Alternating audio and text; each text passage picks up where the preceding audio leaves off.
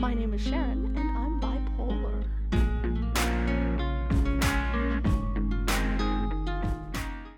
This is Polarized.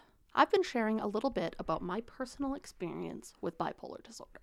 This time, I'm going to try something a little bit different. I'm joined by my husband, and I'm going to ask him a few questions about his perspective on how my bipolar disorder has impacted him, us, and our family.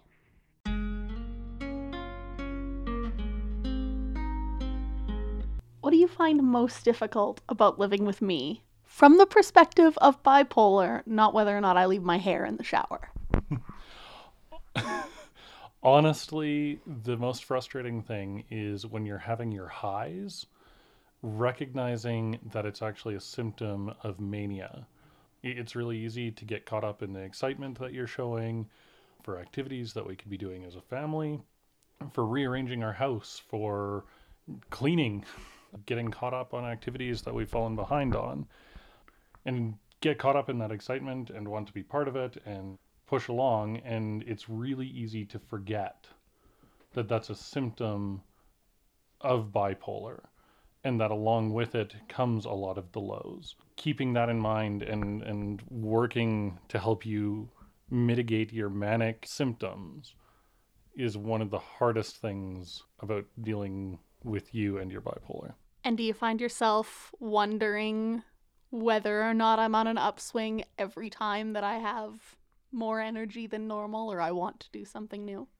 Yeah, it, it can be tough to tell whether you're excited about um, taking the, the kids to the Royal Tyrrell or if you're excited about a, a new activity or a, a- a new training method for, for Theta, or if it's mania showing through and not actual excitement, but rather a bipolar symptom.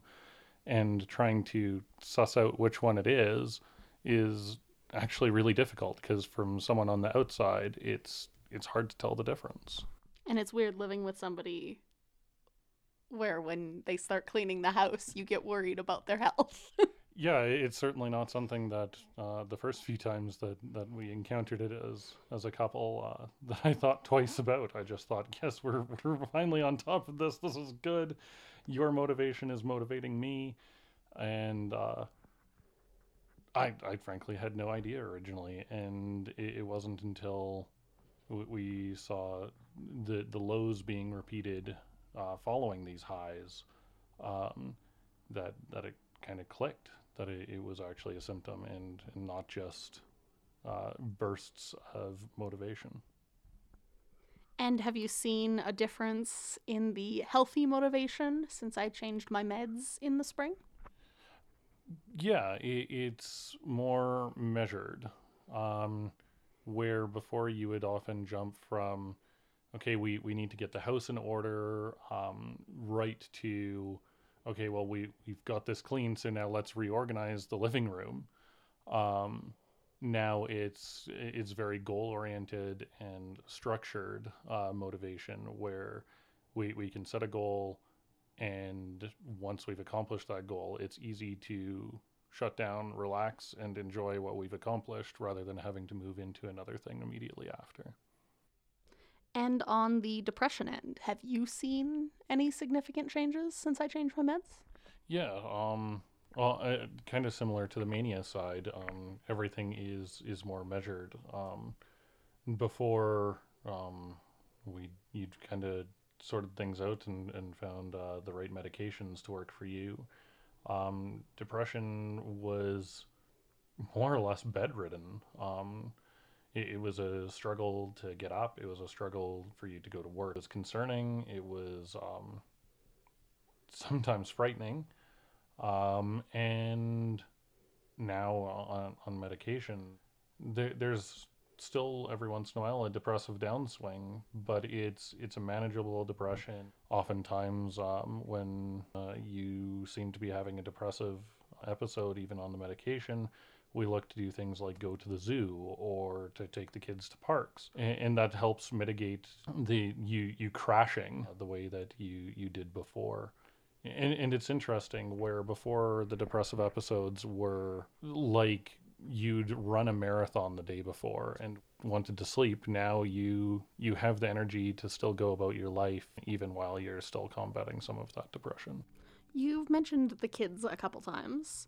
What is it like for you? And I actually have never asked this before. What is it like for you when you're stuck as lead parent when I'm not doing well, whether that's hypomanic or depressed?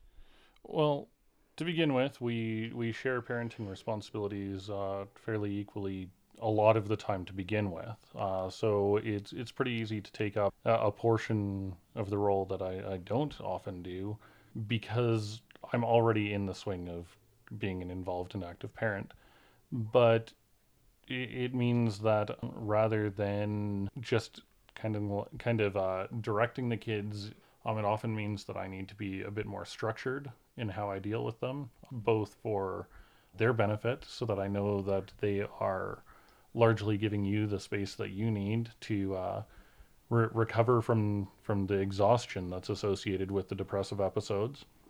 But also because I deal with ADHD, and my method of dealing with the kids, if I'm in sole parent mode, means that I need to be more focused, and that means structured activities and uh, structured play, and frankly, sometimes a schedule. Um, it means that rather than lunch being sometime between 11:30 and 1 depending on when the kids are hungry we have lunch at 12:30 sharp because that's when I can remember to make lunch if I'm uh, the sole parent to make sure that we are having lunch at lunchtime and not having lunch somewhere around supper and supper sometime around bedtime which definitely has happened before uh, before I started uh, being medicated for my ADHD and uh, before I figured out that I needed that kind of routine.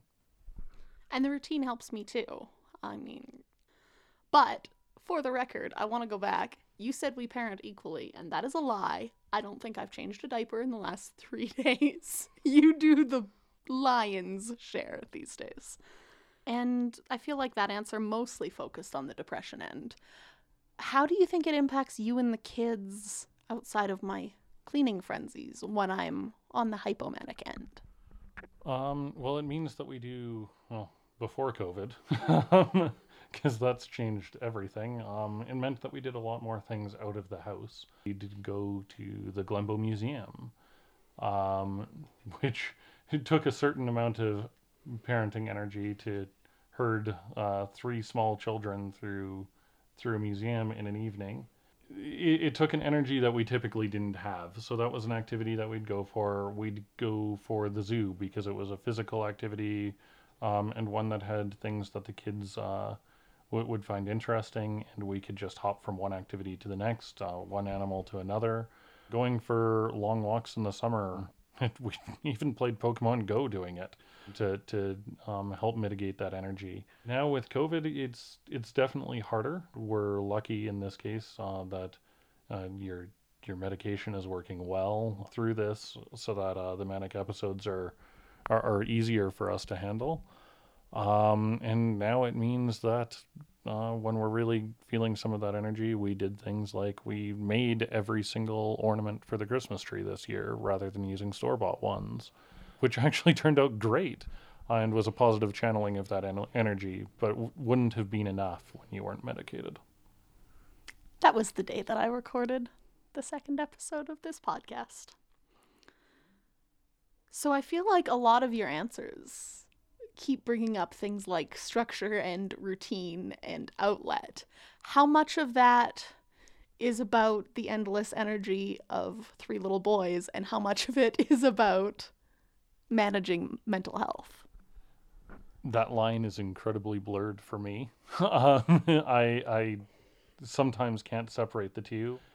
If you imagine what a hurricane of a three-year-old is in energy and desire to do things and then drop what they're doing to move on to something else and throw their entire existence into something, that energy is actually very similar to to the energy that you exude in admittedly a more adult fashion but it, it's that same hurricane of, of energy to that uh, you, you present when you're having a manic episode. I feel like what you're saying is that basically our three year old, our ADHD six year old, and me are kind of all the same person.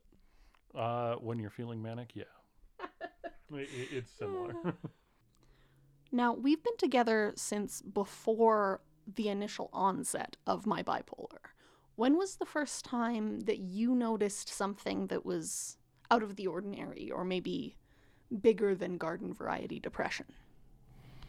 Ooh, on the depressive end, um, sorry, when our second uh, child uh, simply wouldn't breastfeed, it, it was something that had been really important to you with our first child. Uh, the the impact that it had on you emotionally was far deeper than what I would have expected. What we largely chalked up to the time as uh, just being postpartum depression, but that carried on much longer than we would have expected that to be. Uh, looking back, probably was one of the first times that uh, it really clicked that there was something more than just, yeah, as you put it, garden variety depression going on. And do you remember the first time that I brought up my suspicions about what it might be? Yeah, it, it just came up in conversation one day that, that you were concerned about it. Um, you'd mentioned some family history of, of bipolar, um, which wasn't anything new to me. Uh, we'd talked about it before. And uh, I remember that you were one, uh, on one hand, you almost seemed hopeful because you felt like there was finally, or at least you expressed to me that you felt that you'd finally hit on what you needed to to work on, what you needed to seek help with, that you finally had a name for what you were feeling, and that you, you now could actually work towards finding a, a, a better way to live with it. But on the other hand, you you also expressed fear, and not just fear in dealing with uh, the unknown or a diagnosis that you were unfamiliar with, because you frankly, because of that family history, we're we're really familiar with what it meant, what the treatments could be, and how that could look like in life. But you you were afraid of the the stigma that's associated with uh, bipolar. Uh, you you expressed concern about uh, even the st- the the stigma in healthcare around dealing with people who have mental health diagnoses and how that would um, impact your ability ability to talk to healthcare providers about the the other aspects of healthcare in your life that you would need and that you feared that perhaps if you ever needed to talk about mental health that with a diagnosis um, it could result in healthcare provider uh, chalking that struggle up just to your bipolar. And I, I think that while there there are definitely some structural barriers that exist still we've we've kind of struck gold in in the sense that while you're getting help with your diagnosis, uh, you're medicated and it's working, that it has been more empowering for you in your medical care rather than limiting. And we are really lucky. We have a great general practitioner, family doctor who takes me seriously, and I have a good relationship with my psychiatrist, and I've found therapists who click well. So, yeah, it's still a concern, and it's definitely something that people experience, not being taken seriously. But I agree that it, it hasn't been as big of a problem as I thought it would be. I feel like we keep coming back to meds, which is because they are by far the most important part of my treatment.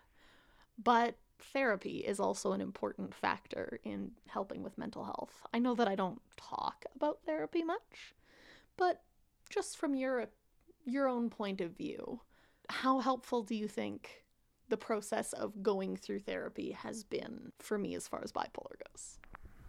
Uh, it's certainly been helpful, uh, especially when having face to face therapy. It, it was a, a, very clear improvement for you. I saw you coming home with uh, with strategies implemented that clearly came from therapy sessions. Thank you for joining me for this episode of Polarized. If you're struggling with your own mental health, please know that you're not alone and there is help available to you. As always, take care of yourself.